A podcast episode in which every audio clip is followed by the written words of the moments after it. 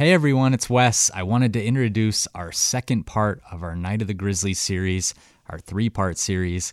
Uh, this story is really crazy. We're going to talk about the second victim um, in the Night of the Grizzlies. It's a crazy story. It's a story that really shaped the way that we look at grizzly bears, especially in the national parks. Uh, it's a story that's really close to my heart because grizzly bears are my favorite animal. They're an animal I've worked with. Uh, it takes place in Glacier National Park, which is my favorite national park, and that park's found in Montana, which is my home state. So it's really um, a fascinating story. It's something that's really taught us a lot about grizzly bear behavior and how we should act around grizzly bears, um, especially when you're camping. So um, I hope you guys really enjoy it. We put a ton of time into it. I hope you're enjoying the podcast. If you are, don't forget to give us a rating and a review over at Apple Podcast. Give us a rating on Spotify if you're a Spotify listener. And uh, if you're really liking the podcast, head on over to our Patreon where you're going to get a lot of bonus content. And more importantly, uh, I think we're creating a really fun little community over there at Patreon. And you're going to be part of that community and uh, get to interact a little bit closely, more closely with the podcast. Anyway, I think that's it. I don't want to hold this thing up any longer. So, with no further ado, here is part two of Night of the Grizzly.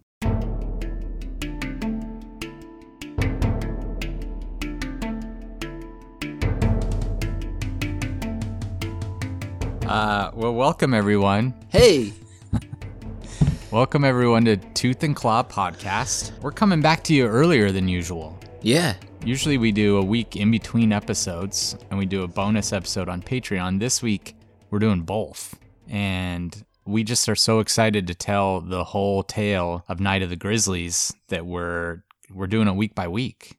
I saw someone told us we did a good job.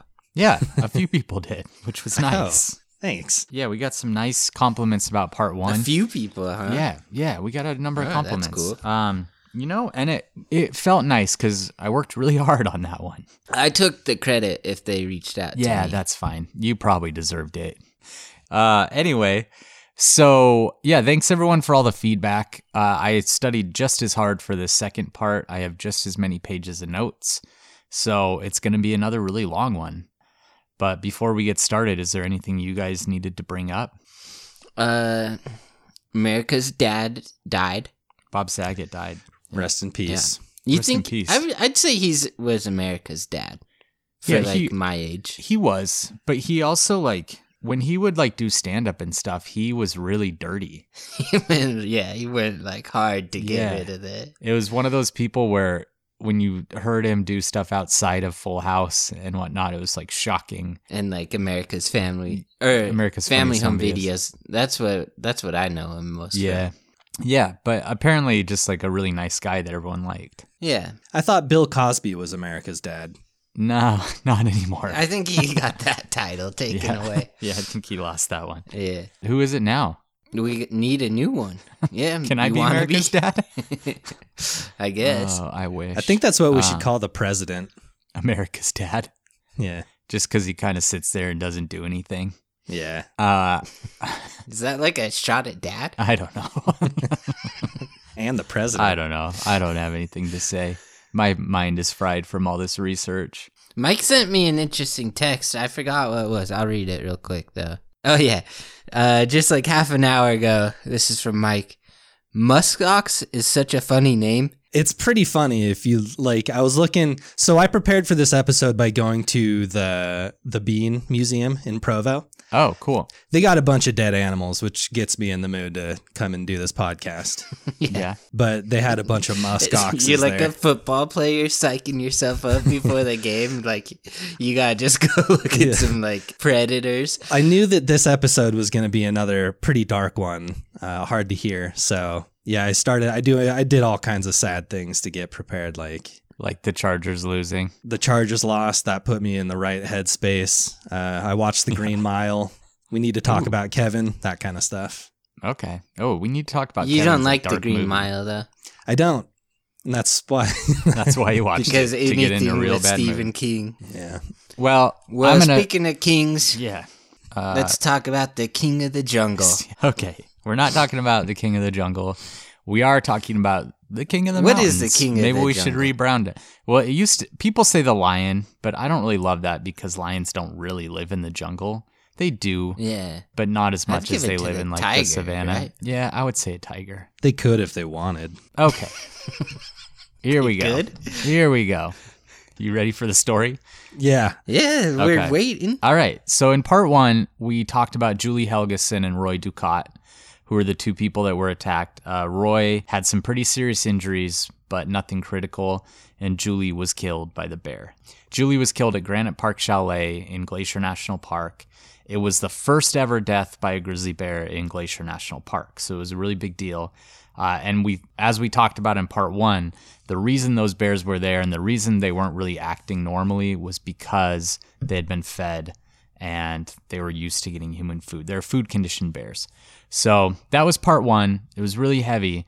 And the crazy thing about this story and the reason it's called Night of the Grizzlies is because at the very same time, just a, like an hour or two after Julie died, actually right around when she was dying, another bear was attacking another person eight miles away. So it's a crazy oh, coincidence. and I'd be mad if I was that person is attacking. why? Because the bear's attacking you? Well, that and just like I was so close to setting the record for first. being For number first one. one. Yeah, they kind of Yeah. just count them both though as being like the first two deaths because they happened the same night. Anyway, today we're going to talk about that story. It's also equally hard to listen to. It's it just is like this idyllic setting that was interrupted by a really traumatic thing. Again, all of the research I did is mostly from the book Night of the Grizzlies by Jack Olsen. It is a really interesting book. I have really enjoyed reading it. I do think there are some things in it that could be a little bit controversial, especially the way that he talks about the way that the Park Service responded to these attacks. But that is my main source of information, and that's where I'm getting the information from. Uh, I did also It's watch called the, the, Night of the documentary. Grizzly. yeah, I did also watch What's the it about? Jeff. I did also watch the documentary Night of the Grizzlies. It was made by PBS about the same story. And yeah, it's a really interesting book. Uh, I, I recommend picking up and reading it. You're going to get a lot more details. But just so you know, that's where most of this information is coming from. So the like the actual facts of the attacks, they're pretty solid in the book. Yeah. But he gets into some like editorializing which may or may be not outdated or like what Yeah, I think it's more just some criticism of the national park and how they handled Ah, okay. some of these reports, where it's like he obviously has decided that they really blew it, and I do think they did, but I don't know if it's as bad as what he said.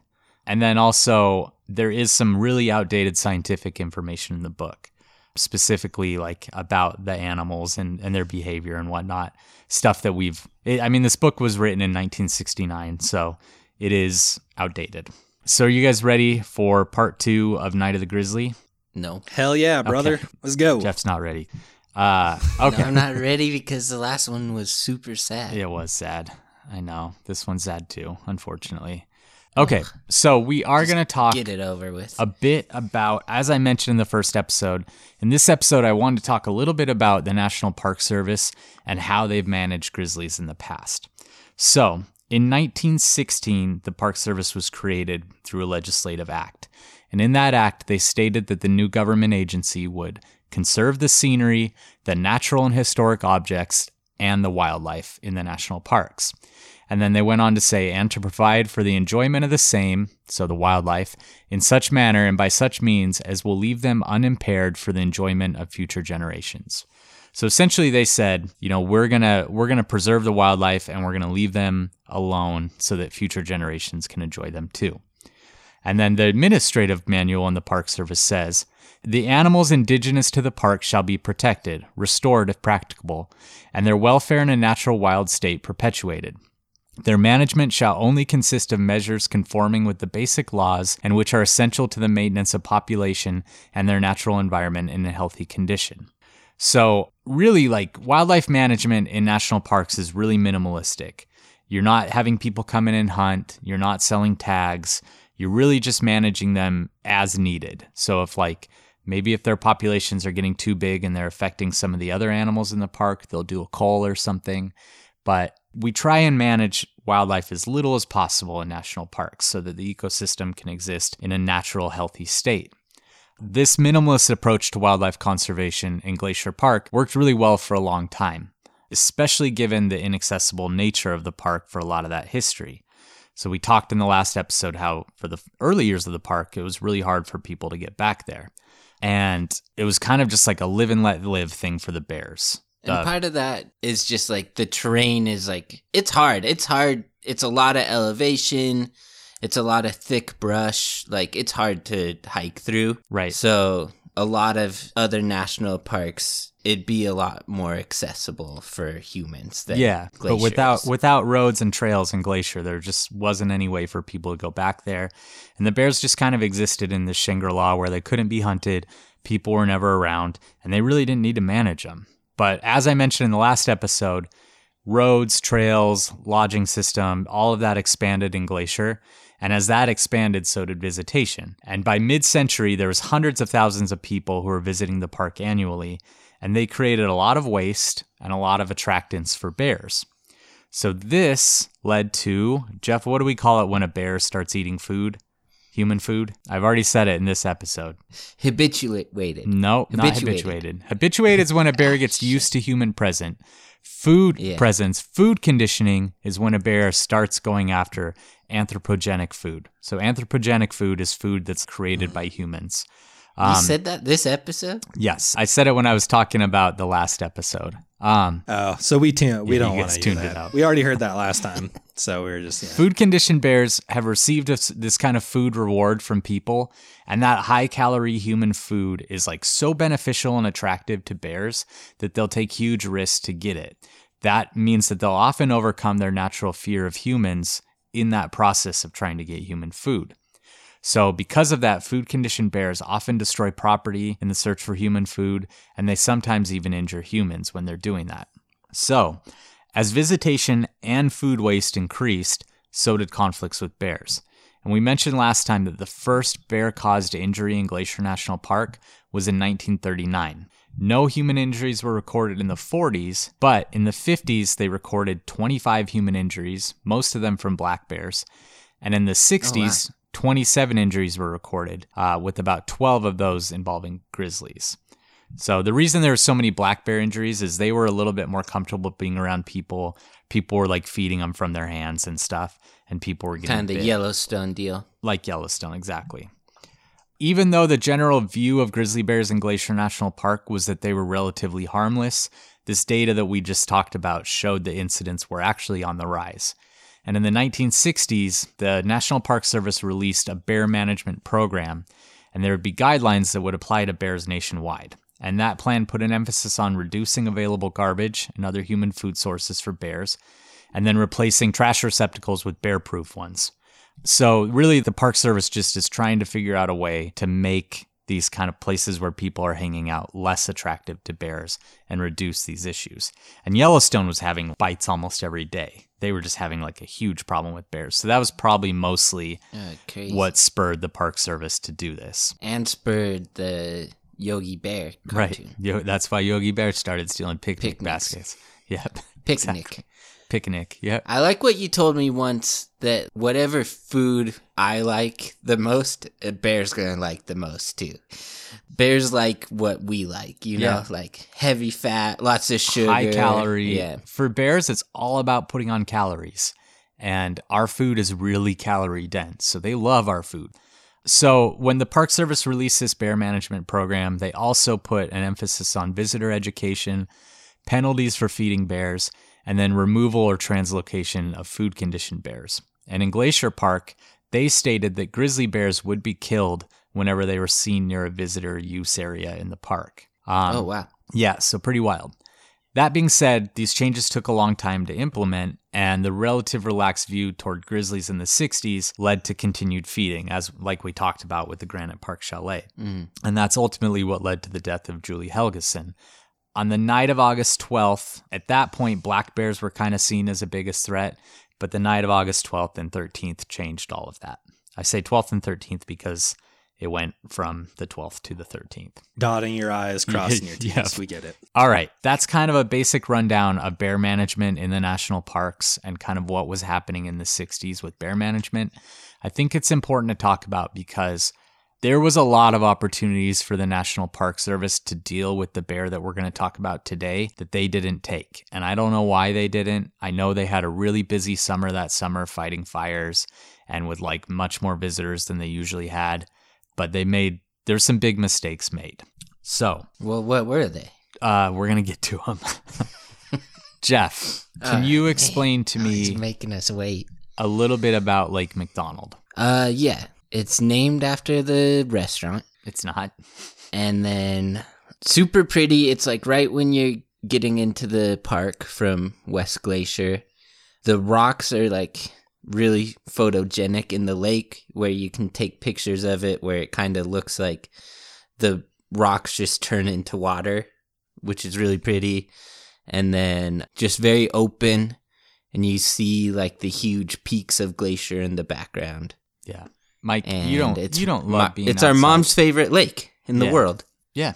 Do you like Lake McDonald, Mike? So the rocks, I'll tell you one thing. Those rocks look pretty. They are pretty. They look stunning. Don't taste. They don't taste very. yeah, that's good. true. We did have a rock eating contest once there. Um, or how many we could put in our mouths. Let's not explain it. Let's Yeah. just leave it. Yeah, at we're a just gonna rock keep eating going. Contest. Okay. So, as as Jeff mentioned, when you enter Glacier National Park from the west side, Lake McDonald's one of the first landmarks that you're going to see. It's a large 10 mile long lake and it's an almost unbelievable shade of blue. And that's because there's this glacier flour that is like really finely ground up sediment that only glaciers can create. And it gets in the streams. And as it goes down through the streams, the sediment is so fine and so like different from any other kind of sediment that the light catches it a specific way and it creates this blue color that you can only get in glacial runoff. So Lake McDonald has that, Ah, McDonald cool. Creek has that. That's why there's just this really beautiful blue water in Glacier. There's like a there's a poem you could write a girl w- involving that somehow. There's Glacier something flower. there. Yeah, you should get worked on. Yeah. it. Start working on it right Yeah. now. Um, okay. So at the far north end of the lake, there's this really beautiful grove of red cedar, and sitting in that grove of cedars is this place called Kelly's Camp. So Kelly's Camp was hmm. originally a late 1800s homestead by Frank and Emmeline Kelly, which honestly, if you're going to pick a spot for a homestead, I can't think of a better spot than the north end of Lake McDonald. Like they really lucked out in where they picked their homestead spot. And they ended up turning it into a cabin resort in the early 1900s when Glacier National Park was made, was created. That resort was ran as a private holding within the national park. And so there's these parks or these cabins in Glacier that were private. The Park Service didn't own them. And then later they were sold into private ownership in the 1960s.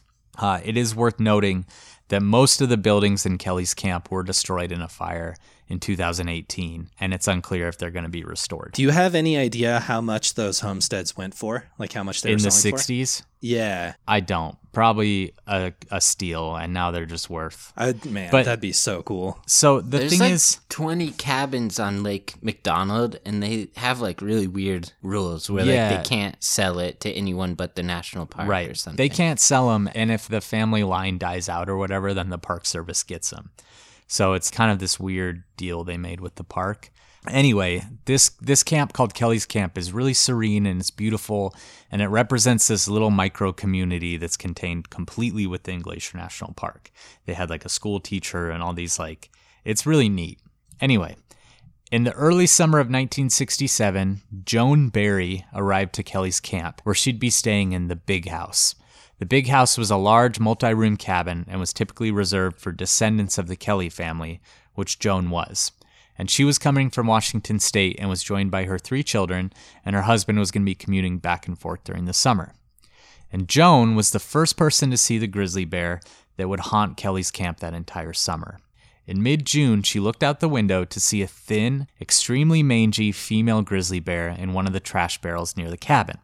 And she explains it as being thin, but also having a really big frame. So it's kind of like a big, thin bear. Weird. And she had seen. like Kevin Durant. Yeah, kind of like Kevin Durant, I guess, if you were a bear.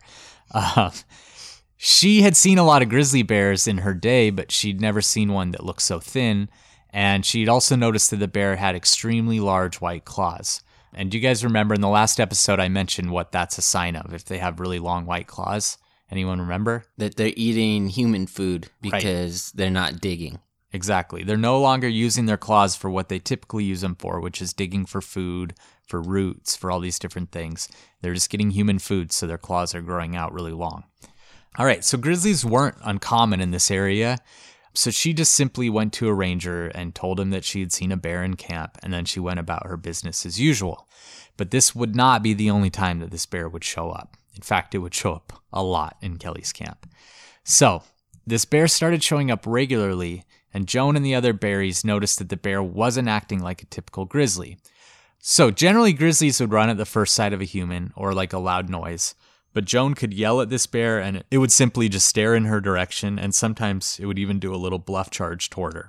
A bluff charge It got really used to her Yeah. presence. to anyone. hmm And a bluff charge again is just like the bear's mounting a tiny little charge and it's essentially just trying to scare you off. A bluff charge is just an intimidation thing that bears do. Often a real charge is preceded by a bluff charge. So she realized like something's up with this bear. There's something wrong with it. And she started telling her kids, okay, if you ever see this bear around, you have to come inside. You can't be outside when this bear's out there. So this bear started showing up like clockwork every three days. And that's Seems really like an obvious rule. yeah, but you know, there's black bears and stuff around, and they're used to bears. But I agree, it Yeah. does seem obvious. But she was, especially if this bear is around, you are inside. So it's showing up every three days, and and grizzly bears do they do this? They'll like go to certain spots, and they kind of just like on a track, and they'll just be like, okay, on Sunday I'm gonna be here, on Monday I'm gonna be here, and they just keep showing up at the same place every few days. They do that in Yellowstone, they do that in lots of places, and that's what this bear was doing. And Joe noticed that it was an especially unpredictable bear, and sometimes it would fly into a rage and just like destroy the trash bins and everything around it. And sometimes when it noticed people inside, it would actually charge the walls of the cabin and it would slam into the walls of the cabin and like slap at the glass with its large claws. Jeez. Yeah, and once I guess it slammed a wall so hard that it sent a large saw flying across the room. Whoa. This bear is like Would that count as a grizzly bear kill if the saw killed someone? Uh, that's a good question. Like, would they attribute that? It'd be to like se- it'd be like second degree yeah, something like that. bear homicide. All right. No, so I think they they live according to different laws. Uh, bears. on June 29th, 1967, I'm just gonna cut you off, Mike. On June 29th, 1967, the camp was throwing a birthday party for one of its regular guests, W.R. Teat Hammond. His nickname is Teat, and that's what we're gonna call him for the rest of the story. Good. Uh, All right. He is a, ret- a retired sheriff from a dusty town in New Mexico, and he and his wife had been visiting the camp so regularly that he was considered the unofficial sheriff of the little camp. He was really liked by full time residents and then just daily visitors, and he really didn't have any grizzly bear experience. And when someone asked him about the bears, he replied, Far as me knowing anything about grizzlies, other to chunk 'em and pop 'em if you have to, that's it. Other than that, I've never been too interested in grizzlies. What does it mean to chunk a grizzly? I don't know. I have no idea, but that's the exact quote. Chunk 'em and pop 'em, which I think just means shoot 'em and kill 'em. Mm. So, on the night of his birthday, oh, good I would just boop them and bump them. pop 'em. yeah. All right. So on the night of his birthday, the camp's busy with visitors, and there's children running around, and like there's a large feast that had been laid out on the porch of cabin two. And in this feast, there's like meat and bologna and chips and all these different things. Ooh, so the bear's getting some smells. Yeah. And then they also have a bunch of liquor out there. And while this feast is being prepared, Teat is out on the lake fishing with a few of his friends. And as he's fishing, his wife comes running to the lakeside and is yelling for his attention. She cried that there's a grizzly in camp, and Teat looks out and he sees the bear on the, on the shore of the lake. But it soon disappears, and by the time they get back to the camp, they'd completely forgotten about it. And the birthday celebration starts at cabin two. So the party's in full swing when one of the attendants decides to walk to the end of the porch and look down, and there's a little staircase leading down into the woods, and he sees the bear standing at the end of the steps leading up onto the porch.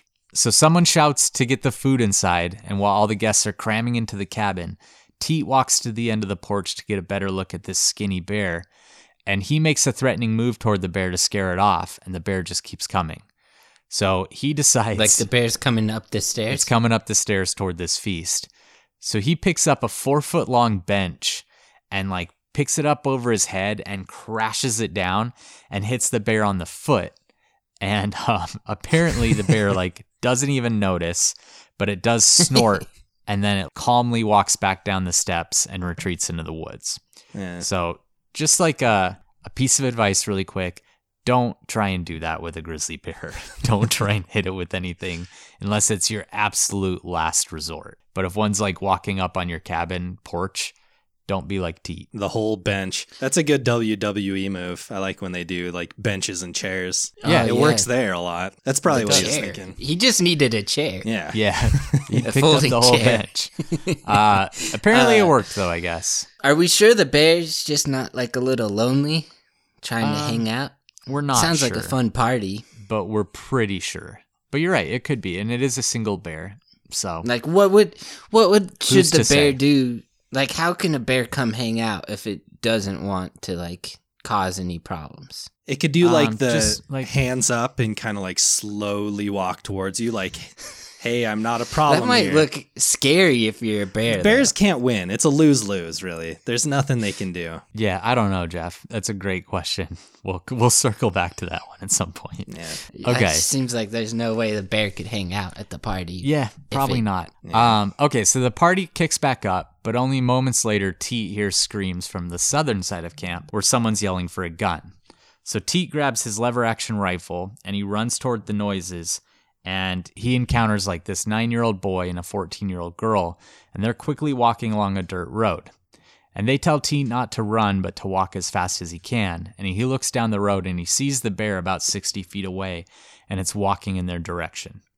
And that is that's decent advice. You don't want to run from the bear because it might trigger a pursuit. Okay. but yeah. walking backwards somewhat quickly isn't a bad idea. So he fires a shot into the dirt and the grizzly stood up to look at him. And it's funny because in the book they say this is a classic position of attack for grizzly bears, and for a long time that was the misconception that when bears stood up it was because they were about to attack. And really Hmm. what they're doing is they're just checking out what's going on. Like it's just they're, They're just getting a higher vantage point and they're investigating. That's what they're doing. So that's what this bear was doing. That makes sense. Yeah, but Teet thought that the bear was about to charge, so he places the bead of his rifle on the head of the bear when it drops to all fours and disappears behind the cabins. So he's not really wanting to kill a grizzly in the camp, and he calls the rangers for help. And the bear stays in the camp for a few hours looking for food, and although Teet continues to call for help, he calls like four or five times, no rangers show up until hours later because they were in the middle of a training and they couldn't get the calls. So they were told like they they show up, but they tell everyone in Kelly's camp, "Don't worry, they had seen the bear and it was heading up the ridge toward Trout Lake." Now, a few days later, an executive ranger was visiting the camp, and Joan pulls him aside to let him know that the bear with the mangy hair and the big emaciated frame had been terrorizing them. And they almost never made complaints about bears, so she was pretty distraught when the ranger just like completely disregards her comments and tells her to call if the bear goes absolutely berserk. So they're on high alert. They are all carrying like rifles and shotguns around. Rangers try and trap the bear, but it shows no interest in the traps. And they show up with guns a few times to shoot the bear, but it had this almost like supernatural ability of knowing when they were going to show up and it would disappear as soon as it heard their engine. And bears mm-hmm. are really good at identifying certain cars and certain people. They know people that are like there to haze them or to, you know, get them out of there. It's like Did any bears get afraid of you? Like they knew who you were and they were Yes. afraid of you? yes. That's cool. Yeah. Did you feel did you feel like you were just on top of the world when these bears were afraid of you? No. but I, I I, felt I like I was doing my cool. job. Um, so one morning, Jim Hindle, who was an elderly resident of the camp, heard a screeching noise coming from the direction of his cabin door, and he instantly knew what was happening. Um, he grabs his shotgun and he runs towards the door, and the bear had actually started to shred his screen door. It was trying to get into his cabin, and he sees the bear standing about 10 feet away, and he pokes the gun through the hole in the screen, and the bear ducks behind a large butane gas tank. So Hindle, this guy Jim Hindle, chases the bear through the camp, but he never had a shot, and the bear disappears back into the woods. That's a good hiding spot. Yeah, hide behind because you're not gonna try to pop butane and gas tank? chunk and No. pop a bear behind a Yeah. tank. You know, it'll blow up the whole park. Or that's just an easy kill. You That's just true. Shoot the tank Yeah, and that's true. solved. That was a gamble by that bear. Yeah. Uh, anyways, Hindle goes to the Lake McDonald Ranger Station to make a complaint, and he calls headquarters, and they send a part-time employee out to make a report. And the employee asks Hindle if it was a grizzly, and Hindle says, "Son, I've seen more bears than you have flies," because he told him it was a grizzly. and then he tells the man that the bear had lost all fear of humans, and that needed it needed to be dealt with before something terrible happens. And the employee makes a report, but he said that the situation wasn't very serious and no action was taken. So, Jeez. this is quite the saga of what this bear does before the attack. So, you guys are just going to have to bear with me. Oh, Wes. So, a few days later, Teet Hammond was being visited by a Montana rancher friend, and they got a call from one of Joan's daughters saying that the bear was near their house and scaring them. So they both grabbed their guns and they laid down in a cot in Joan's house. And they had this room where they had a full view of the bear. It was like only 10 feet away, and it was eating trash, and they were just looking through a window at the bear. So their plan was just to shoot through the window and kill the bear. Hmm. But as they have their guns like lined up on this bear, both of them hesitate. Some of the people in the camp thought the bear was really cute. Some of them were treating it like it was a camp mascot. And then hmm. Teet was also afraid about whether or not he could legally shoot the bear that day because it hadn't done any damage that day. The rancher that he was with was like, I would 100% shoot this bear if it was on my land. And then they kind of came up with this plan where they're both going to pull the trigger at the same time and they would have no idea whose bullet actually killed the bear. So they could tell the Rangers, like, we're not sure who killed it. Oh, like stoning someone in the old days. Yeah. Was that the plan? Just everyone throws That's rocks why. and That's why they stoned people is so that you didn't know who killed them. Interesting. Okay. Anyway, they're about to pull their triggers when the bear takes off and disappears into the woods again.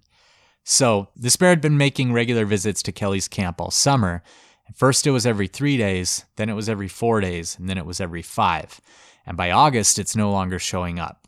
And a ranger arrived to the camp and he told them that their bear adventure was over and that the bear was now at Trout Lake and it was happily tearing apart campsites. So Kelly's hmm. camp, we're done with Kelly's camp, but it does set up the kind of behavior that they had instilled in this bear. Right. So It's accustomed to people. it is, and it's used to eating people's food, which is really dangerous behavior.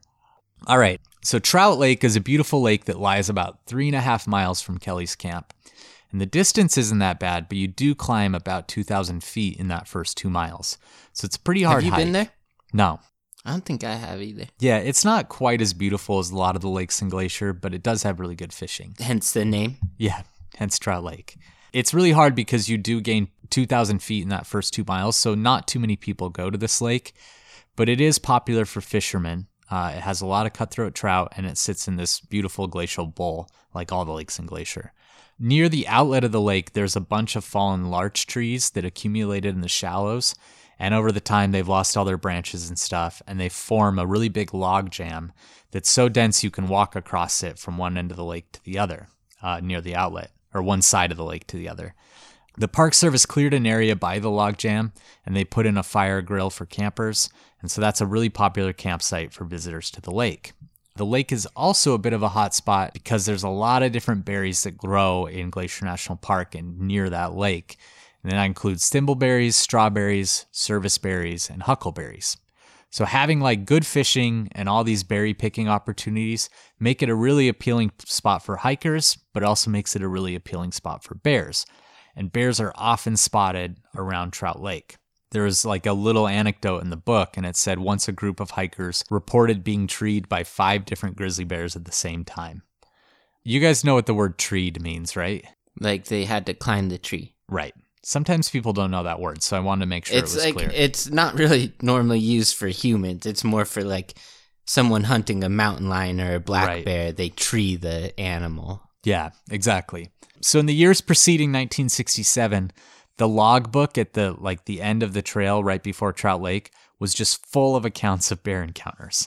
Some of them were very close range, but the reports of these encounters were often noted, but they never took any real actions. And it's actually interesting because I learned in this that they have these logbooks where everyone was saying, like, hey, there's a bear here and it's harassing people like every single day. But they don't actually collect these logbooks until the end of the season. So no one was really reading them and they were just like Oh. getting all these reports that no one was really seeing. So we're going to go through a few different things that happened at Trout Lake before we actually talk about our attack. So on June 25th, 1967, a pair of 22 year old honeymooners showed up at the campsite near the logjam. This was Peter Cummings. He was a medical student at Western Reserve University in Cleveland, which is actually the same university where Dr. Lindan from our first episode taught. And then he was camping with his wife, Ellen, who was a law student at the same university. And they were starting a multi day hike into the interior of the park. Now, Peter and Ellen had been warned about the possibility of a bear attack, but they were told the only dangerous situation was stumbling upon a protective mother with cubs, and that the chances of being attacked were so ludicrously small that it was almost impossible. But they still bought some bear bells in the hope that they could avoid surprising any bears or other dangerous wildlife. Do you guys hmm. know how I feel about bear bells? Dinner bells. Yep, dinner bells. you don't love them. I don't love They, them. I feel like you say they don't work, but then you also say like it is good not to surprise a bear. It is. You don't want to surprise a bear. Those that little tinkling bell sound has no biological significance to bears. They don't recognize it as a threat. They don't recognize it as anything. They just generally don't even pay attention to it. If anything, So- they're just kind of curious about what the sound Yeah. might be, And we're actually gonna show that. Yeah. In this story, they don't so work nowadays you should just have a speaker with some Justin Bieber pumping. because that one bear got scared by it. Yeah. Uh, a speaker would probably work, but it's really annoying for other people on the trail. So are bear bells. Yeah, I don't like Really, the best thing you hike can with speakers. No, the best thing you can do is hike in groups and just like talk and make noise while you're hiking. That's the best thing. Anyway, they were hiking with bear bells. They got to Trout Lake, Peter and Ellen, without seeing a single sign of a bear, and they set up their tent in the site near the log jam and the fire grate.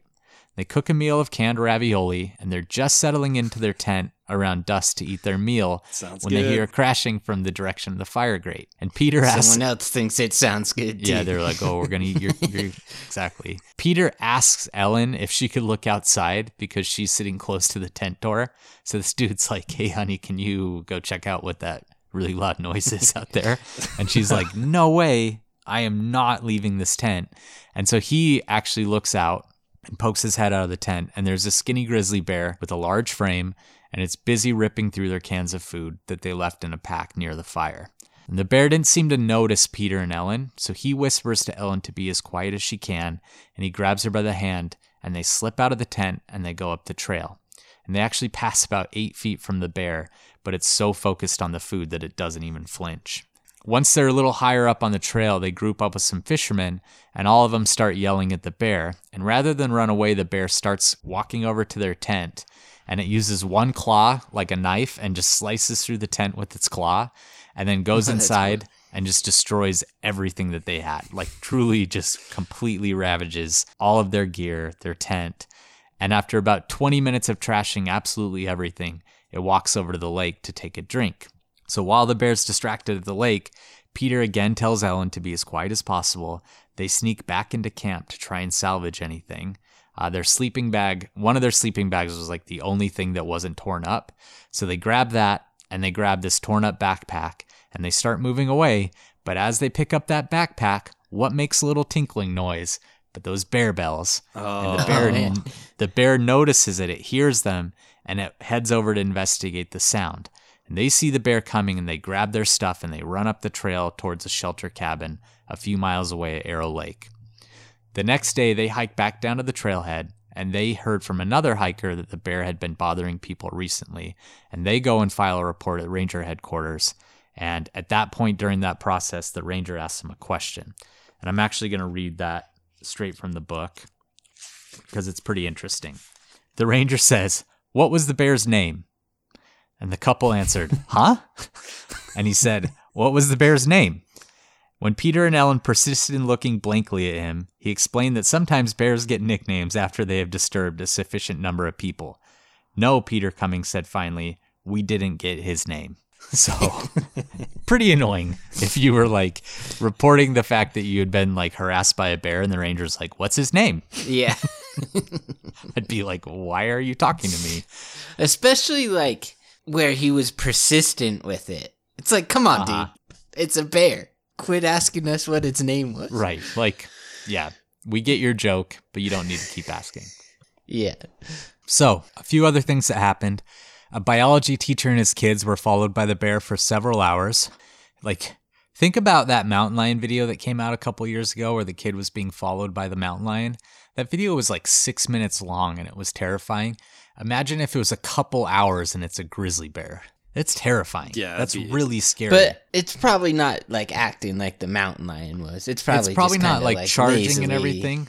But they walking did say it would bluff charge every once in a while, and it did just follow him. It would be scary. It would. Two hikers from California were treed by the bear as it went through their packs. A fisherman lost his whole string of fish to the bear, and it chased him around the lake. That seems more important than the fish being lost. Yeah, I know. I kind of buried the lead on that one. uh, anyway, all three groups told their stories to the Rangers. All three were told that the bear had been harassing people all summer and that the Rangers had just been too busy to go up there and shoot it. One of the fishermen asked, Well, what are you going to do when it catches somebody? And almost jokingly, the ranger he was talking to replied, Well, I don't know. He hasn't caught anyone yet. Now, it wouldn't be long before that wouldn't be the case. In July, the sweltering heat of that summer is in full force, and one day two 14 year old schoolboy friends from Columbia Falls decide to hike to Trout Lake to do some fishing. On the first day at the lake, the boys are fishing as a, and they watch as like a fire breaks out on a nearby ridge. They watch as smoke jumpers jump into the fire. They're just having like this amazing day with these really cool sights. And then because of the fire, they also see a number of bears come down to the lake and drink water from the lake and be at the lake's edge. So they saw like five or six Cool. bears that day. That night, they set up camp near the log jam and they fell asleep to the endless night sky and the sound of water lapping up on the shore. The next day, as the boys were trying to figure out a path across the log jam, they heard a noise in their camp and they turned around to see a large, skinny grizzly bear eating a loaf of bread, sitting down, just eating this loaf of bread. um, the boys snuck closer to the camp. Like they sneak up on this bear and then they pop up and they started yelling and throwing rocks at the bear. They hit it a few times and they caused it to growl and take some steps toward them. Finally, one of the boys really connects with this bear right on its nose with a big rock, and it runs off and then circles back to their camp and destroys their backpack and their tent in like a fit of rage. So they piss it off and it comes back and just rips everything apart. So they scramble back to the log jam and they watch as the bear then walks down to the lake shore and starts eating all the fish that they had caught. So they're now like not feeling very confident anymore and they decide to get in the water near the logs and their plan is that they're just going to like float in the water with just their noses up because they just feel like if they can just sit in the water with like their noses sticking out of the water long enough the bear will just like get bored and leave so that's their Like plan It, it won't notice they're there anymore. Probably is their mindset. yeah it's pretty Kind hard of though. makes sense. yeah it would get pretty cold though too so they're just about to Kind do that fun though. when the bear decides to turn back to their camp and continue just ripping up all their shit. So Uh-huh. this buys them a little bit of time. They put their boots on and they sprint across the shallow water and then down through the dense brush of Camas Creek. And they meet up with the trail that goes up and over the ridge and down into Lake McDonald. And they run that four mile trail in less than an hour. So they gain like 2,000 feet of elevation even, and they run in less than an hour. That's really impressive. Yeah. They get to the ranger station around 10 at night and they find a ranger and give him their report. And the ranger tells the boys that the bear's been bothering people all summer and that he's going to have to do something about it. And the next day, the boys go back to the lake and they recover their gear that's salvageable, uh, which was hardly anything. And they actually, Hungry Horse News, which Hungry Horse is a nearby little town, they did a small headline about that bear encounter. But no actions are taken by the park. That ranger that said he had to go up there and kill the bear doesn't do it. Bear's kind of a jerk. Yeah, and it is. Yeah, it's a troublemaker for sure. An interesting thing I saw some photos from the 60s at Trout Lake, and there's just trash everywhere. People would go up and just leave food waste and whatnot all over. So it was really an attractive area for bears. Mm. On August 8th, Jerry and Sharon Chase are guiding a troop of Girl Scouts, Troop 367 from Kalispell, Montana, Not the Girl Scouts way. yeah, into Trout Lake for a three day camping trip. They're joined by a oh, pony. I'm scared. They have a pony named Sage they use to pack some of the girls' bags. And it's just so it's this husband and wife, six girls, and a pony. And they get to the trail register by the lake and they get a little nervous because they see like almost half of the entries in this register talk about this bear. This young couple, though, they've spent a lot of time in the wilderness, especially Jerry. He's been around a lot of grizzly bears. He's really comfortable around bears. And he knew that it was really unlikely that a grizzly bear would come near a camp with six noisy girls in it. So they get to this campsite near the log jam and they see just like shredded clothes. They see like a tent that's all shredded up. They see like cans everywhere. And they decide, okay, this actually is a problem and they're on high alert. And they set up their camp and they get ready to take the girls fishing. And that night, the girls are cooking popcorn and fish on the fire, and they spill a bit of both in the fire. Jerry had decided to camp alone near the log jam because he's like a man and he couldn't camp near all these young girls, I guess. And he was having a hard time sleeping. And he was thinking about this bear and he's thinking about his other encounters with grizzlies. And as he lay awake, he heard splashing in the lake and he sits upright, but he couldn't really see anything through the fog. And his pony starts making some noises, and after that, he had a really tough time sleeping through the night. Now, in the morning, one of the girls asked Sharon if she had gone to pee in the woods in the middle of the night. And Sharon told her that she hadn't, and the girl replied, Well, someone did, and they stepped on my foot. And Sharon goes one by one and she talks to all the girls and asks all the girls if they'd gone to the bathroom, and all of them replied that they hadn't, aside from one girl who was on the far end of the line from the other girl and hadn't gone that direction. So there's no way she stepped on her foot. So a bear was stepping on people's feet. A bear stepped on this girl's foot. You've gotta the be kidding way, me. The way that they really think this was probably the case is all that food that they had left in the fire had been eaten. Like every kernel of popcorn and the fish was gone. So they packed up Hmm. and immediately went home, right? They did not. The girls were pretty like they were terrified, and Sherry and or Sharon and Jerry are doing their best to calm them down. But they just to try they like try to enjoy themselves that day. They're trying to fish and have fun. But by three o'clock, the girls are like so terrified that they decide, okay, we're just gonna eat dinner and we're gonna get out of here. And so like morale's starting to get better, and Jerry sends one of the girls up to like untie their bear bag from a tree, and she's climbing down, and as she lands down on the ground, she raises like a shaking finger and she points into the woods and she screams, There it is, there's the bear. Oh no. And at this point, Jerry's like tired of the girls making bear jokes and he thinks she's just joking. They've then- been like saying bear jokes all day long. Yeah. like I'm the bear. Yeah, exactly. Like, There's a bear. Kind of like Yeah. wherever me and Jeff go, we always say there's a bear. Anyway, he's like getting tired, and then some movement catches his eye, and he turns, and the bear's creeping up on his pony. And the pony's tethered to a 28 foot rope. And this pony manages to run away from the bear, and the bear chases at it kind of half heartedly, and then the pony runs to the other end of the rope, and they're kind of doing this back and forth like yo yo. And everyone's like standing there. The girls and the chases are standing there watching it. Uh oh. So Jerry tells the girl and Sharon to run up the hill, and they do, and they stop about 50 feet from the bear.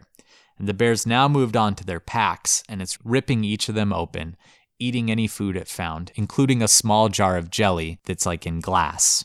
And that's kind That of an sense. important That tracks for bears. yeah, it's kind of an important detail to remember that though that it ate this small jar of jelly that was like in glass. Um, Okay. so this whole group starts throwing rocks at the bear, and Sharon finally connects and hits it right in the nose. It gets his attention and actually starts heading up the hill toward the people. So Jerry's still throwing rocks at it, and he holds its attention while the girls circle around and they go back to camp to try and salvage what they can. And it follows Jerry up onto the trail, and it would like charge at him, and he would throw rocks at it, and it would stop.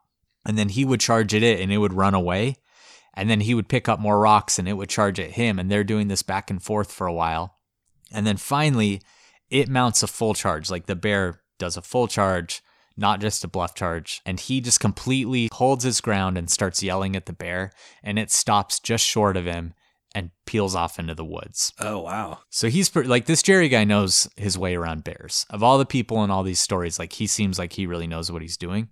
So he runs back to his wife and the girls, and they're starting to saddle the horse. And as he's saddling the horse, Sharon starts screaming that the bear's coming back. And she tells her husband that she's going to hold off the bear while he unties the horse. But she didn't actually need to stop it. It stops its charge about 50 feet from them and then just lies down in the trail, puts its head on its hands, and just watches them lying down.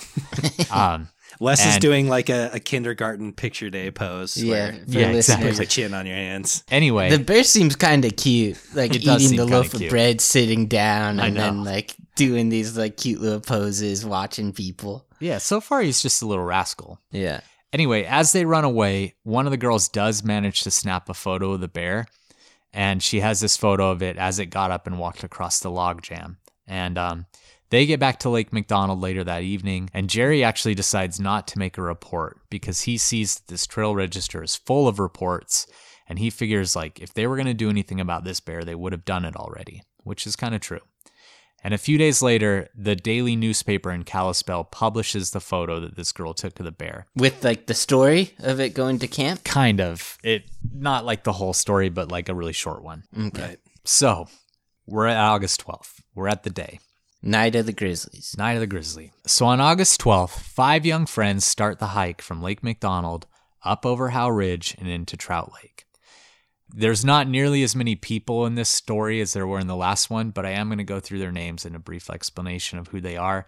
So hopefully you can track who they are. In the group, there's two couples and one single one single boy. The single boy was 16-year-old Paul Dunn from Medina, Minnesota. Paul had accepted a job at Lake McDonald as a busboy about a month earlier. He was actually just like on a trip with his parents to the park and he took a job and they like left the park and left him there. So he was just like, you know what, I'm just going to work here the rest of the summer. He quickly made a lot of friends with a lot of other employees. And earlier that day, this is like maybe the craziest detail of this entire thing. Earlier that day, Julie Helgeson and Roy Ducat had invited Paul Dunn to hike with them to the Granite Park Chalet. No way. And he turned them down to hike with this other group up to Trout Lake. Jeez. So Whoa. this dude was just like the universe had decided that that night he was going to have a bad run in with the grizzly bear. Lodestone for bear attacks. Yeah. Yeah. So it's just like he talks about it in the documentary. He's just like, as there was just something that was making it so I was going to have a really bad night either way. yeah. So also in this group are Ray and Ron Nosek, and they're brothers from Oracle, Arizona. Ron is 21. He worked as a waiter in the East Glacier Lodge, and Ray is 23, and he worked at a service station near Lake McDonald Lodge. Both boys are attending dental school at the University of Louisville, and they were working in the park for the summer to get a break from like the stressful workload of dental school. Both brothers had brought a date on the overnight camping trip. Ron's date was 21 year old Denise Huckle from Arizona. She's a red haired room clerk that worked at Lake McDonald Lodge in the summers and was a college student the rest of the year. I'm not totally sure where she went to school. There wasn't much information about her.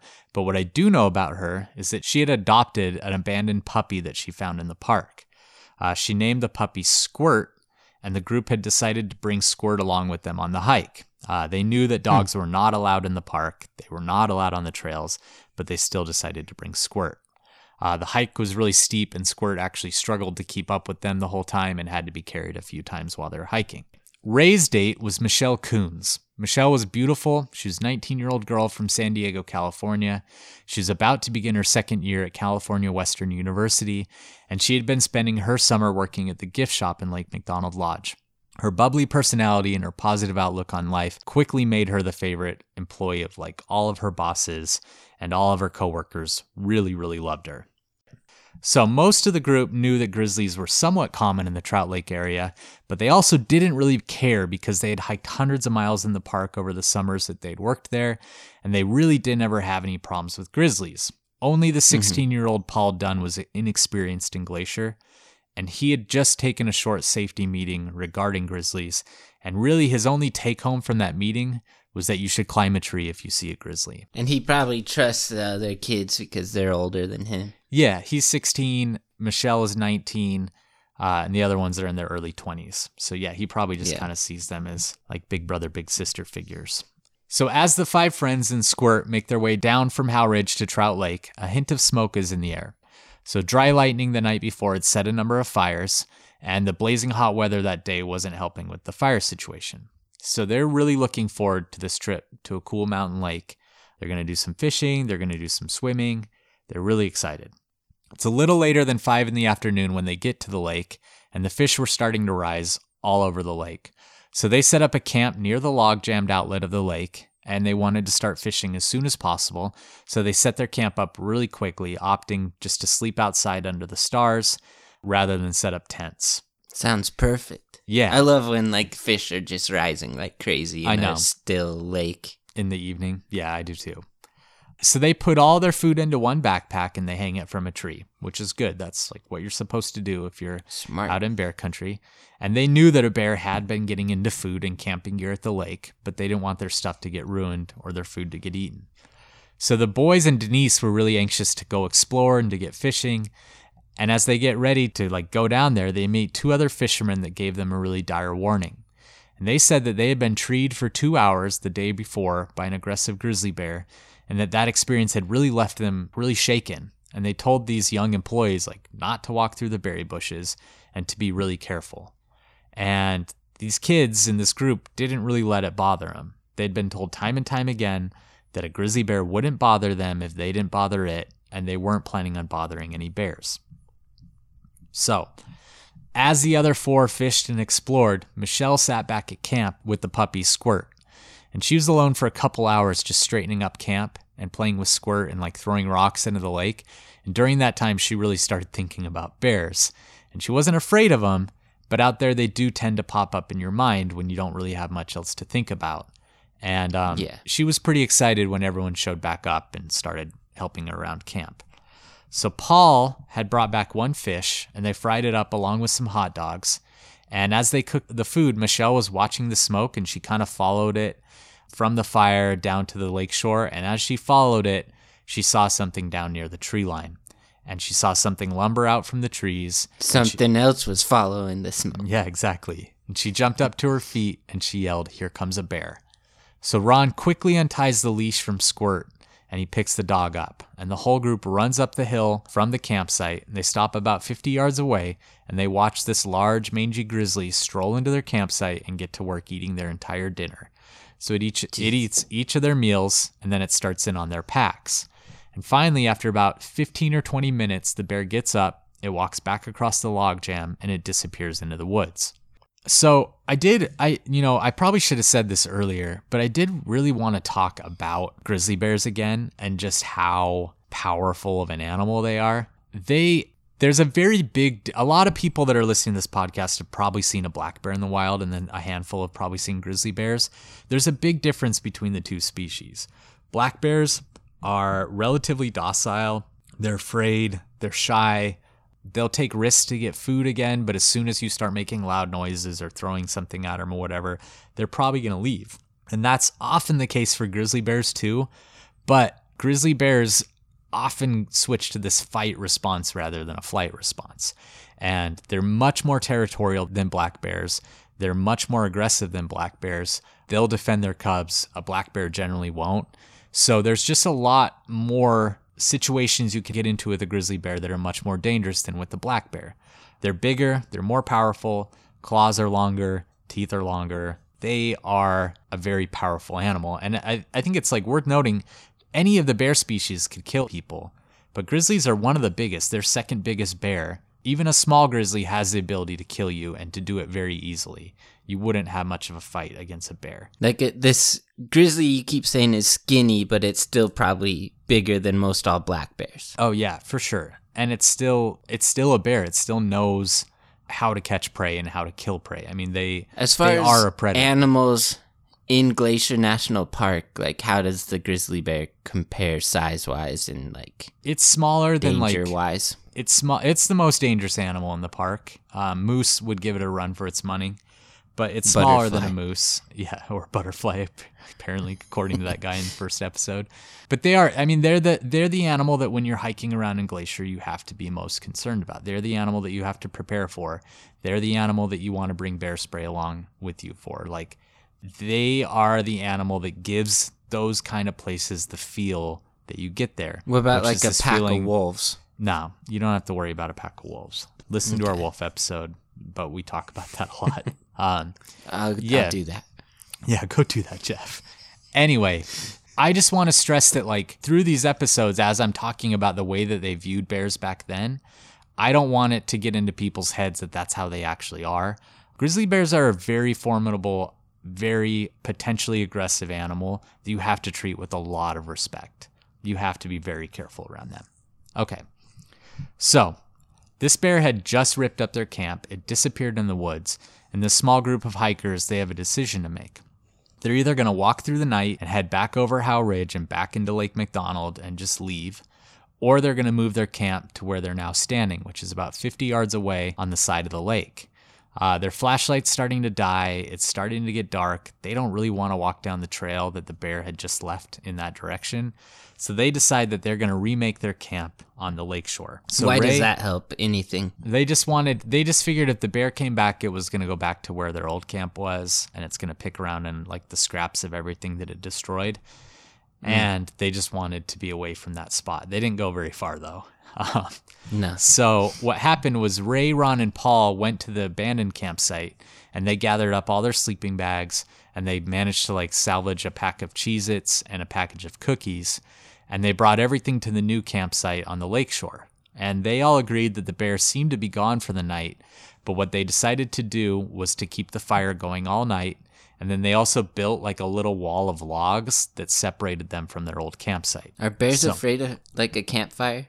Uh, not really. I mean, like a big blazing bonfire, maybe, but I think it's more just I don't know. I don't think it would necessarily keep a bear away. Yeah. Okay. So all five campers are a bit nervous and they arrange their sleeping bags in a semicircle around the fire. And after sharing these snacks that they salvaged, they decide to go to sleep for the night. So Denise loops Squirt's leash over a nearby log, and then she grabs the dog and pulls him into cuddle. And having the dog so close to her was like a really much needed comfort for her, and it allowed her to drift to sleep. And nearby, every so often, one of the boys would wake up and he'd throw a log on the fire. But it wasn't long before their campsite was completely still. So Paul Dunn fell asleep with his sleeping bag open because it was a really warm night. And around midnight, he was starting to get cold and he woke up to try and zip up his sleeping bag, but he couldn't get his zipper to work. And after trying to like zip it up for a couple minutes, he just gave up and like kind of wrapped his bag around him, but it remained unzipped. And little did he know that that little small inconvenience of sleeping in an unzipped sleeping bag would actually save his life Wow. or possibly save his life. Around two in the morning, Denise wakes up to splashing in the water. The bear had returned and was investigating the old campsite, and then it walked fearlessly toward their new campsite, where it ate the rest of the bag of cookies that they'd left out on a log. Squirt, the little dog, starts. Seems like they should have known better Yeah, than they- to leave out food. They made some big mistakes. Squirt starts growling, and Denise pulls him deeper into her sleeping bag, and she waits to see what the bear would do. And luckily, after it ate the cookies, the bear simply turned around and disappears back into the woods. And when the bear disappears, Denise wakes up the other campers. They added some logs to the fire, and they decided to stay up until it got light, and each of them inch closer to the fire. It's like 3 a.m. this point. They're like, we might as well just stay up. It's going to be light in a few hours. So they heard a couple more splashes from the lakeshore, and they hear some woofing noises in the forest. But at 4 a.m., they hadn't heard any noises for a while, and all of them managed to drift back to sleep. Denise pushed Squirt deeper into her sleeping bag, and she hoped that if the bear did show back up, the dog would growl or bark and let her know that it was approaching. So at 4:30, Denise once again wakes up to the sound of water splashing, and she peers out of the small opening in her sleeping bag. In the darkness, she could see a large shape approaching the camp, but this time instead of slowly ambling up, the bear's running toward the campsite. When the bear was about five feet away, she could clearly see its head, and Squirt starts to squeal in fear, and Denise covers both of them with the sleeping bag. And she's lying completely still in this warm sleeping bag, and she starts hearing a ripping noise like shredding canvas, and that noise only punctuated by the sniffing and woofing noises of the bear. And Squirt's trembling next to her shaking body, and she had her hand clamped over the dog's mouth in an effort to prevent him from agitating the bear. So 16 year old Paul Dunn wakes up to one of the most frightening experiences of his life. The huge wet shape of the bear is lumbering over him, only feet away, and he can hear these like slow, deep breaths from it. And he goes on to describe, like in the documentary, he says that those breaths were so deep and spaced out that it like gave a weight to the bear. Like he understood just how big and powerful it was by like how long and deep its breaths were. And it just made it seem so much more menacing to him and realize like how large and powerful it actually was. And that fear is just like coursing through him in that moment and was all encompassing and indescribable. That would be absolutely terrifying. Yeah, he says that he can still, crazy. it's like followed him through his entire life, that kind of fear. Yeah. The So- noise. I mean, just Anyway. like imagine being in wherever your sleeping bag and you're just hearing those heavy breaths, you know? Yeah. That I can't Exactly. Try sleep. Try camping with our dad, dude. imagine. Oh, I did. he I'm- breathes so heavy when he's asleep. I will carry it through the rest of my life. the crazy thing too is like even though it really isn't a barrier when you're in a tent even if you were to hear something outside you just feel a little bit safer. If you're just sleeping out in your sleeping bag by the fire and you hear that it would just be yeah it'd be terrifying. Yeah. so through clenched teeth and like with these teary eyes the campers whisper to each other to play dead. And the bear's sniffing at paul's bag and suddenly he feels it crunch its jaws into his bag and it grabs his sweatshirt. And i it was unclear whether he was like wearing the sweatshirt at the time and he like slipped out or if it just grabbed his sweatshirt but he throws back his sleeping bag and he jumps up and when he jumps up he slams into this bear in the process and he yells to his friends and says the goddamn bear tore my shirt. Mm-hmm. And then he watches the bear stands on its hind legs to get a better look at him and that's enough for him. And he turns around and he sprints to a nearby tree and he climbs 30 feet up in like seconds and he's ripping and cutting his chest and his legs in this climb because he's just not thinking about anything but getting up this tree and apparently the tree Yeah. didn't even have any branches on the bottom and he just like grabbed it and shimmied up wow. um, like Mulan. yeah exactly um, Or no, Mulan had those little things. He was true. more impressive than Mulan. so paul's now That's a good pull, though, Mulan. Yeah. it is I like that. Uh, Paul's watching from above as the bear continues to circle the campsite and investigate his friends, who are all still lying terrified in their sleeping bags near the fire. So Ron and Denise are laying side by side, and Ron watches as the bear leaves this semicircle of campers and goes over to the tree that Paul's in to investigate the tree. And he knows this is an opening, so he yells at Denise that they need to run and to go find trees of their own. But Denise is fumbling with Squirt's collar like she can't get his collar unlatched, and she tells Ron that she can't leave until she frees the dog. But Ron knows that like time is short and he jumps out of his sleeping bag and like pulls Denise in one motion all the way out of her sleeping bag and pushes her toward the lake and tells her to run. And the two of them make a dash toward their old campsite. And as they're running, they hear Paul yelling at Ray and Michelle to also get out of their sleeping bags and to get out of there. And they reach the old campsite, and Squirt somehow gets free and bounds up to them. And Ron helps Denise into a tree and then, like, shoves Squirt into her arms, and then he climbs a tree of his own. And meanwhile, Wait, they climbed a tree with the dog? uh, Denise climbed up, and Ron grabs the dog and like gives it to her, and then Oh, she yeah. like got up a Oh, little okay. higher. Good for them saving the dog. Yeah. Yeah, We're, we're a pro dog podcast. we are. We like dogs. Meanwhile, they can hear Paul, who's still in his tree, and he's yelling at Ray and Michelle to get out of their sleeping bags and to get out of there. So he- Paul has like seen that the bear is reacting nervously to the campers. When he pops up, the bear kind of backs off, and then when Ray and um, Denise pop up, he sees the bear kind of move away. Or sorry, Ron and Denise.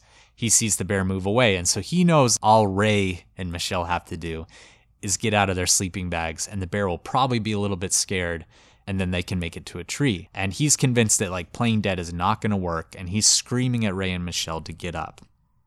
So the bear's now approaching Ray and Michelle, and Ray ends up shooting out of his sleeping bag and heading toward the lake, toward Ron and Denise, and he's yelling at Michelle to get out of her bag and to run for it. And meanwhile, Paul is still screaming at his tree at Michelle, and he's saying, Get out, get out, unzip, and run for it.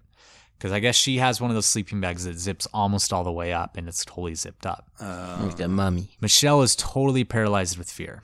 She's tucked her head into her sleeping bag. She's unable to move.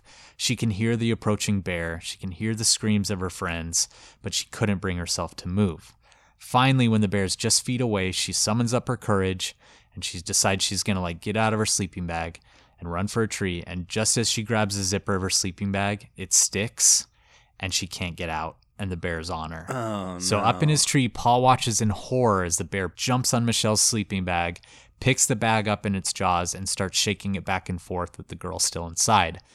And then he hears her start to scream, and the screams intensify because the bear starts ripping into the sleeping bag with its claws. And she screams out, It's ripping my arm, and she almost pleads as the bear continues to tear into her and the sleeping bag. Michelle, Paul shouts, Get out of your bag, run and climb a tree. I can't, the injured girl screamed back. It's got the zipper. Then, in almost a babble, Paul hears her scream, He's got my arm. My arm is gone. Oh my God, I'm gonna die. so he then watches in horror as it pulls Michelle from the sleeping bag by her shredded arm, picks her up in its jaws as though it was like picking up a little branch or something, and carries her into the woods. Then Oh there's a brief gosh. pause, and he hears the muffled sounds of bones cracking and crunching, and then he doesn't hear anything after that. Oh, that's horrifying. It seems like in this time they feel like like we know now that like a group could kind of scare it off. Yeah, But it seems like they from the last story too, it seems like they feel like they would just all die if they tried to gang up on a bear. this the science like the science of how you deal with attacking grizzly bears isn't there yet. People just really don't know what to do. And for them, all they could think was like get up a tree, get up a tree, which had been working with this bear. I mean, it had treed a lot of people that summer, and so getting up a tree was working. Anyway, after a few seconds of silence after hearing all these bones crunch, Paul shouts at the other campers and he says, The bear dragged her up the hill. And then after a few seconds, he cried, She's dead, she's dead. Paul's alone in his underwear, and he knows that the bear's at least 50 yards away at this point and pretty occupied. So he quickly climbs down the tree and he runs along the lake to where his other friends were. And he finds a new tree and climbs up it. And then the four comfort each other while they wait for dawn, which came at about 6 a.m., about an hour and a half after the attack first started. And at dawn, Ray helps Denise and Squirt out of the tree, and then Ron and Paul run back to the camp to grab their jackets and boots. Before leaving, they listen for any sounds in the woods that maybe Michelle is still alive, but the only noise they hear was the periodic sound of bones being snapped.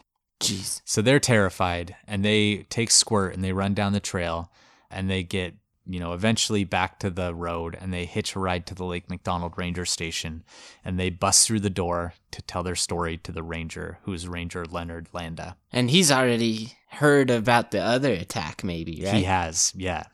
And we're going to get to that in the next episode. But miles away in the woods that are now completely quiet surrounding Trout Lake, Michelle Koons body is lying there motionless. She's completely unrecognizable at this point. Her stomach and abdomen had been completely chewed away by the bear. And she was the second victim of the Night of the Grizzlies.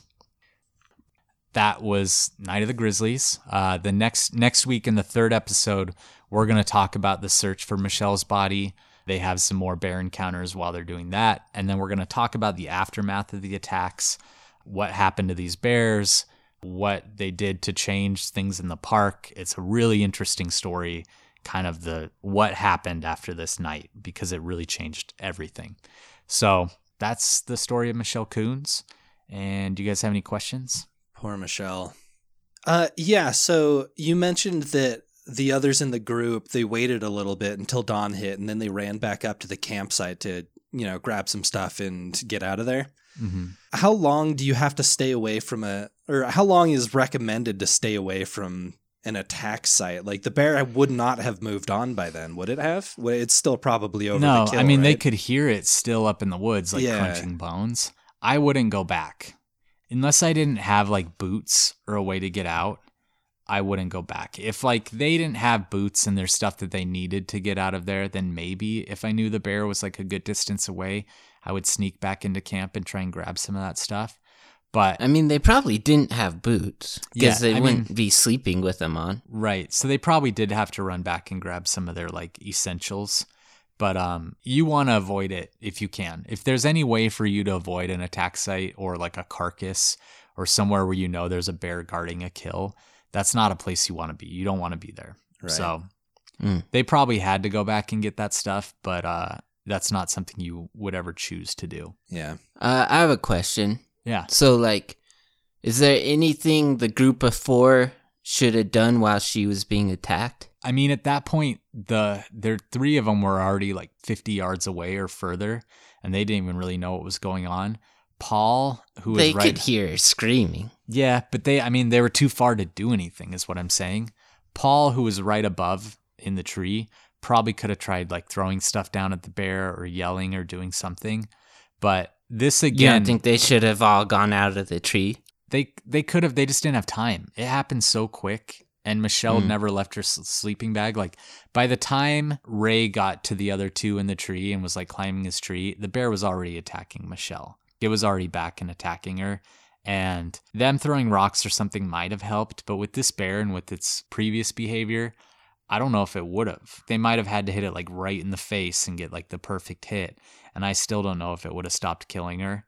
So, generally, if you are in a group, you don't want to split up. You want to group up. But as we talked about in the last episode, a lot of the rules really go out the window when it's a campsite attack. Things get really, really crazy. Yeah. Um, and we'll talk we'll talk more about that in the what would Mike and Jeff do. right. Mm-hmm. I had maybe another, and this is just morbid curiosity. So I guess fast forward if you're extra sensitive, because maybe this is a little insensitive what I'm about to ask. But so the bear took Michelle away from the campsite and obviously was consuming her. It, this was to Yeah. like a kill to eat, right? For food for the Mhm. bear. Yeah. What do bears do in that scenario? Do they do they just eat, or would they be able to eat a whole body in like in one sitting, or do they take the carcass with them, or do they hang around for a day or two, or what? It really depends on the size of the bear. Like a really big male grizzly could eat a person in one sitting. This bear probably, my guess is what it did is it dragged her off, ate the parts that it really wanted to eat right away, which is like organs, really fatty areas. And then what they usually do is they'll cache a carcass. So they like half cover it with dirt.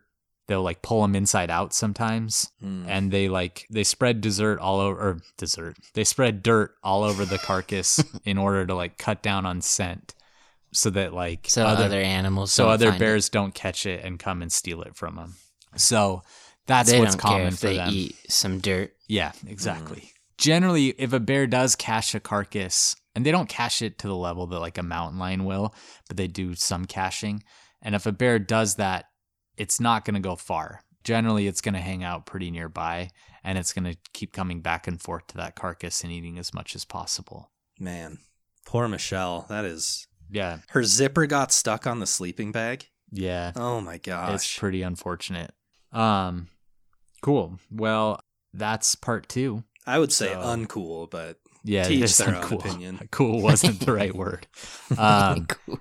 Anyway, let's launch into our categories. yeah, Uh, let's do it. Last week we did our favorite grizzly. So this week I was thinking, and I do think we've kind of talked about this in the past, but I was thinking to kind of bring a positive vibe back to the podcast. We could talk about our most positive encounters with grizzly bears. So, um, Jeff, why don't you go first? Yeah, um, I'm going to talk about Hyder, Alaska.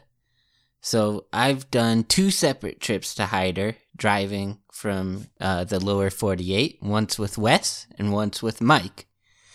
And the time I went with Mike, so there's like there's like this porch area where you can watch grizzly bears jump on salmon and eat salmon, and it's super cool. But then like half a mile up the road, there's also just like a bridge to a trail. And I always thought, like, man, it'd be so much cooler to see a grizzly bear on this bridge where there's like no people around and like just kind of have a more intimate setting. And so then me, Mike, and Britton decided to go back at evening. And right when we got there, a female grizzly bear came around the corner of the river and just walked down the river and we were just like 10 feet above it on this bridge and it That's was cool. just so cool to like be that close to a wild grizzly but still kind of feel safe because you're above it so yeah that was my favorite one Cool. Yeah, uh, that's for sure mine too. And it's funny knowing what I know now, I would have been a lot more scared in that situation. But back then I was like, well, Jeff and Brent don't really seem to care. So I guess this is fine. But the bear, like, really was so close to us. well i had bear spray too Jeff had bear spray. So, but yeah, like looking back at it, no, it's pretty, it's pretty shocking how close we got to it. It's really cool. we really and it's not like we tried to. It walked right underneath us. We didn't approach it Yeah. or anything. It just walked Yeah. right under. Yeah. Those bears there are pretty habituated to people because there is that viewing platform, so they always have and they just people eat around. so much every day that Right. they They're not aren't very aggressive. grumpy or anything. Yeah. I'm going to pick one that happened to all three of us. So this isn't my favorite, but it's one that I really like and remember. This summer, we were all, this last summer, we were all in Glacier. And there was one night where we were in the back of my dad's truck, and it was like a really beautiful kind of sunset night in Glacier. And we stumbled upon a grizzly that was feeding uh, in some berry bushes not far from the road. And often when you're in a national park and you see a bear, like there's a huge bear jam and people get really cranky and upset. And, you know, in Yellowstone, I have to manage those jams and it can be really chaotic. But this one was just really calm and there were hardly any people there. And it was just like a really beautiful experience, just like in the last dusk, watching this bear go through berries. And the bear didn't care at all that we were there. And we watched it for like over an hour.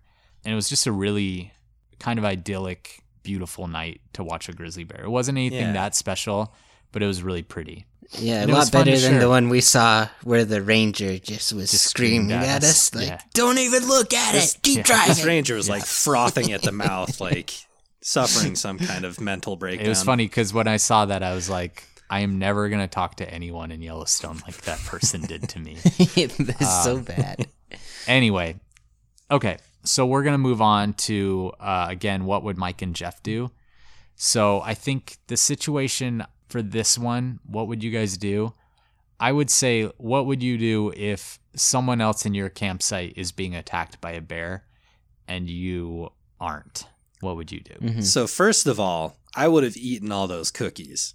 There would have been no more cookies for that bear to try and come and get. That's a good point. After that, it sounds like the best plan of action would be for everyone, of course, to like become alert and get up and about, but also maybe to stay in the campsite, group up and have a group of four or five people all yelling at the bear and trying to be scary. Jeff? I would get us all to climb up the same tree, and then we all just at the same time jump out of the tree and cannonball onto the bear. Yeah. Yeah. That's right. way better than my answer. Probably would work. Uh, okay, so Mike, your answer was right. You know, when a, when a grizzly does come into your campsite, I talked to Tom Smith about this because he just uh, knows a ton about bear attacks and uh, is one of the main guys when it comes to it. And we talked about this a bit about campsite attacks. And he really said that if if a bear comes into your campsite, you have to defend your campsite. You have to push that bear out however you can because hmm. it's pro it's looking for food and there's a good chance that it's a predatory attack, especially if it sticks around after you try and scare it off initially. So really what these kids probably should have done is as they woke up, they should have made sure everyone was awake and out of their sleeping bags before they took off. And as a like cohesive group, they should have yelled and thrown stuff at the bear and maybe like waved sticks around with fire on them, doing whatever they can to scare it off. And then if the bear didn't run off, then they all, as a group again, find trees and climb up trees. But them kind of like one at a time, zooming out of that campsite and leaving like that, it just left one girl alone and it gave the bear one option and it didn't really have any kind of And she um, wasn't moving or being like making noise, Yeah, so there's th- just no threat there was- anymore. exactly there's no opposition to the bear at that point and it could just tear into her so Yeah. That was kind of their mistake but again they the only thing they had heard is get up a tree and so that's what they did. But if a bear if a grizzly bear comes into your campsite you don't treat it like a typical grizzly bear encounter.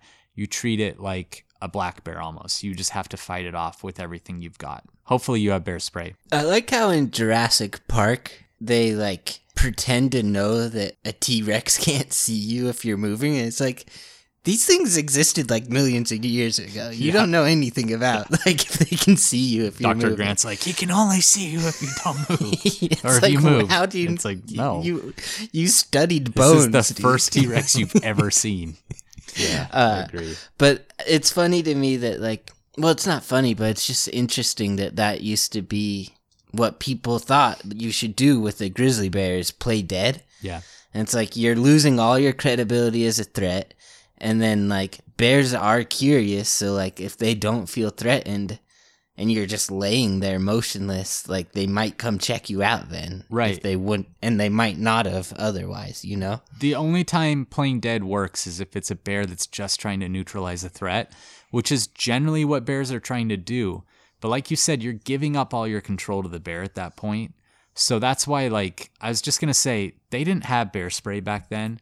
We do now. Like, carry bear spray with you. If this had happened today and one of these people had bear spray and the first thing they did was just get up and spray the bear, it's over. Like, it's over at that point. The bear's out of there. They're going to have a, a pretty shitty night, like packing up all their stuff and like getting out of there. But that's it. Like, it goes from like, the worst night of all of their lives and one person dying to being just like a really uncomfortable night with a really good story the next day. So bring bear spray with you. Know where it is when you're sleeping. Be ready to use it and you'll be fine. That's that's what I would have done actually. Is just invented bear spray during the day Oh yeah. Yeah. This that's and just had it ready. that's your best one yet, Jeff. That's that's a good one. All right. yeah, I would just I can't believe they had leftover cookies. That's unbelievable. I know. Mm. I mean, they just didn't they just and they lost thinking. all their food. They should have been hungry. Yeah. Yeah, it's true. All right, so we're gonna go on to some listener questions. I think we have some Patreon ones and some listener questions. Maybe. Let's go. Oh, sweet. Patrons. Let's hear them. uh, Jeff, I think that's your job. Oh yeah, man. I gotta do so much work on this thing, you know. yeah, you got a big workload these days. Okay, so Patreon questions. Uh, this is from Zed, and it's who came up with the name Tooth and Claw? Were there other options you were deciding between? Was it a team effort? I came up with Tooth and Claw, So Wes, you you came up with it. and we did have some other options.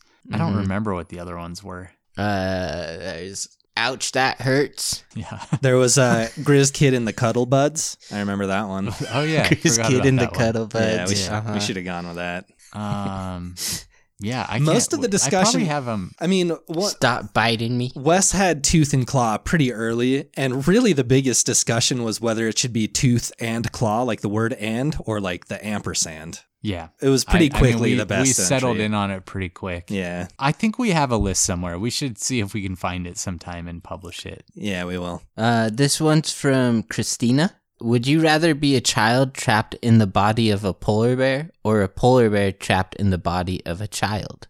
Uh, I'd rather be a child trapped in the polar polar bear body. Oh no way, dude!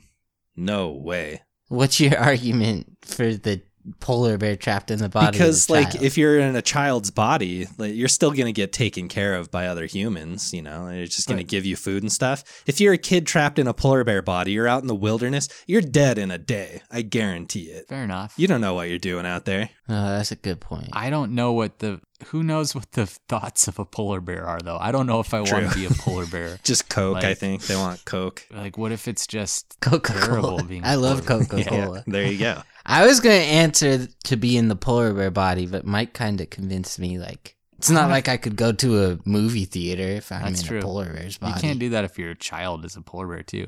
And as a You polar could. bear, as a polar You just bear, won't gonna a understand it. reference for what's going oh on. man polar bears do look like they have fun when they're sliding around on the ice though so that's Here's a a, question: If it's a polar bear in a child's body and it goes through like a child's education and is like taught language and everything, Can everything, it learn? does it just become kind of a human? yeah it's like uh I don't think so. I I don't don't think either. it ever learns a it'd word. be like paddington Oh yeah, that'd be cute. yeah, I want to be that. I want to be that. no, that would be the other way. That would be You're the right. I child got- I'm trapped in mixed a up. bear's You're right. body. Oh man, we're getting Yeah. all mixed up. shoot I'm I'm taking that child in a bear's. I figure if I put on people clothes and like a nice sophisticated hat, You can people find won't a be British, afraid of me, You can find a British family to take care of you. and I could learn how to talk. Right? If I'm a bear, yeah if I'm in a bear's body, couldn't I Oh. still just talk? They don't have like the same vocal cords that we have. That's the answer to your question, Jeff. Like, if a bear's lonely and wants to hang out with humans, just dress up in human clothes. Like, I would be Yeah. totally down to hang out with like a little polar bear and like a It's, like, propeller cap. dressed up like in a suit. Yeah. All right. This one's from Adam. You're going to ask a wild animal to be your prom date. What animal are you asking, and how do you make sure they say yes? Um, huh. Maybe a peacock because they're kind of wearing prom dress. Ooh, no, no, no, no. be- You got to go with bee because bees are good at dancing, and you want a date that's good at That's dancing. true. So, like, I guess you just what do the what do bees like? Pollen. Just give it some pollen. Yeah. I'm gonna choose a polar bear and just hope it's a child trapped in its body. And You want to go with the pick. child to the prom? Whoa. I mean, I don't want to go Jeff. with an animal. I'm gonna go with. Uh, I'm gonna Oh, pick man. an African crowned crane because I just think they're beautiful oh yeah, birds. easy pick. Mm, And uh, and they probably are good dancers. okay. Birds usually are Yeah. good dancers, right? They do their little Yeah. like mating dance where they like swivel their head around Yeah. and stuff. And I could like hold its neck while I'm dancing. I don't want to go with a child for the record. Sounds like you do. I just let me tell you that I don't, Right. please. Okay. And then uh, from Instagram, we have from Niste. What Disney movie animal pet would you most want? I'll start. I'm going. I'm going Ratatouille. Yeah. Just have delicious food all the time. That's a Maybe great start pick. my own restaurant. Oh, that's such a good pick. That's the best pick. Yeah, probably. I was gonna say in Coco, you know that like flying jaguar mystical Oh yeah, animal. that one's cool. That was the one I was gonna pick. Um, Like- I like uh, the two crocodiles in Rescuers. That'd be kind of cool to have two crocs. Okay. So there you go. What's the What's the monkey's name in Aladdin? Abu. Abu. A poo. Abu. A, a boo or a poo? A boo. Yeah, you're right. Uh, Abu. But- I like Abu. same movie, Jasmine's Tiger. That would be sweet. Oh yeah. Yeah. Oh yeah, and someone wrote me about how like joking about monkeys being your pet that that's a big problem. People like buying monkeys as pets. Oh, so we shouldn't. Just so you know, we don't really want any pets that are like causing problems to No. I don't know wildlife. We want And it them. is a we want them, but we would never do it because it's problematic. Correct. Yeah. Uh, from Tyler J. Larson. If you could only eat one meal for the rest of your life, what would it be? Probably a bowl of cereal. What kind? Uh, cinnamon life. Oh. Wait, yeah. but in this question, are we getting unhealthy by eating just that one food? Because if so, then I would like eat like a green smoothie or something that was just going to be good for me all the time. I don't know. If it's Mm. I was not, just gonna say pizza, and then I could have like breakfast pizzas, barbecue pizza. that's a good. Well, Yeah. that goes back to Cauliflower our whole dessert question. Jeff always is finding loopholes in these. You can't Dessert say pizza? like you can't say like, oh, I just want a burger and then I can have like chicken burger and beef burger Yeah. and Oh, like a dessert have- burger. That's a good choice. They have cheeseburger pizza. I'd have that for All right. if I want a burger. You can't ask. You can't ask Jeff these Mike? questions. Uh, I would have my dad's homemade pancakes. I think. oh, that's a no, wholesome you're gonna answer. get sick of those in two I know. Yeah. But I'm gonna get sick of it. eh. Yeah, it might as well be something that'll kill me fast. I don't think I'll get sick of cereal. That's Just why I poison. picked it. yeah, yeah, bleach. I'll just choose poison because I don't want to eat one thing the rest of my life. Uh, By Jeff's definition, poison would include like Mountain Dew and ice cream. hey, cream. we put it on Instagram. I the majority people think ice cream and cake is one dessert. So they weren't there you're, for the argument. They didn't need to be. Yeah, they did. All right, continue. If you could make up a sound for giraffe, or wait, from Rebecca thirteen. If you could make up a sound for giraffes to make, what would it be? It would be like a like a really light Do it. like like something that you just wouldn't picture them making. I'd want a slide whistle sound. Ooh, that's a good one. That's a better pick than me. Maybe like a boing Okay, I'll because they I have the that. long neck, Your so when they like better. move their head, I'll add sound effects in post. or if they just start mooing, like but like today, it's like now giraffes moo yeah, like a cat. I like that pick too. That'd be pretty cool. All right, that's it for listener questions. All right. Thanks, listeners. Thanks, for the questions. Keep them coming. I'll put it on Instagram this week for more new, fresh ones. All right. Um, you know, we we're gonna go really in depth in how we're messing things up for them next week, and we talked about it a little bit last week. So I don't really have any more categories, but I do think we should again just agree that this is a ten ouchie story. oh, um, yeah. Oh no, I'm gonna give it a nine. Okay. She seemed to die quicker than the last girl. The That's last true. girls seemed worse to me. Okay. Uh, yeah, Julie's was a little bit. It was longer and harder, but Michele did get eaten alive in. I, The in guy woods. climbing the Yeah. tree with no shoes or shirt, it gets a three. Yeah, that sounds Yeah. hard. I He think the difference between up. the two also is just that with Julie's story, they found her when she was still alive. This one, we don't know really how long Michele was actually alive while she was being eaten by this bear. I know that's a really grim thing to talk about, but it could have gone on for a little while. So I feel I'm still like giving if it she a 10. was very alive, though, she would have made noise since her friends were close by. You know? Yeah, maybe. You never know. So Regardless, it's an awful way it to go. does it does sound like she she went pretty quick. So Yeah. it makes me just feel so bad. for me it's a 10 ouchies um and then we've already ranked we ranked them last time so me and jeff both of them they're a, a 10 claw animal mike they're a 9 claw so Yeah. um all right that's it that's part two Cool. yeah. we're two Good job, thirds of Wes. the way through this thanks guys Yeah. um we made it through. It sounds like the worst of it. have, so yeah. next episode we episode's can. gonna Uh, be a little bit more interesting less storytelling Yeah. but still a decent amount of story we'll slip into And, something uh, a little more comfortable and let our hair down. yeah and we'll get we'll have some more fun with the categories next week too I'm excited. All right. Thanks, guys. Thanks for listening. We'll see you later. See you. Bye.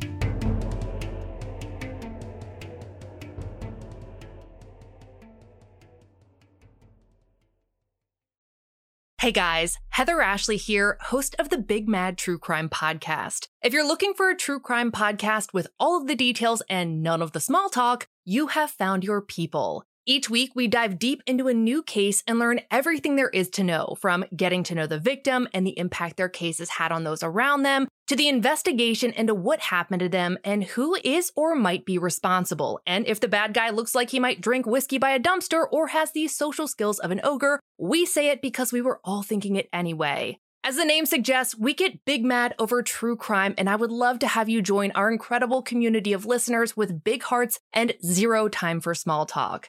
Subscribe to Big Mad True Crime anywhere you listen to podcasts and listen to new episodes every single Monday.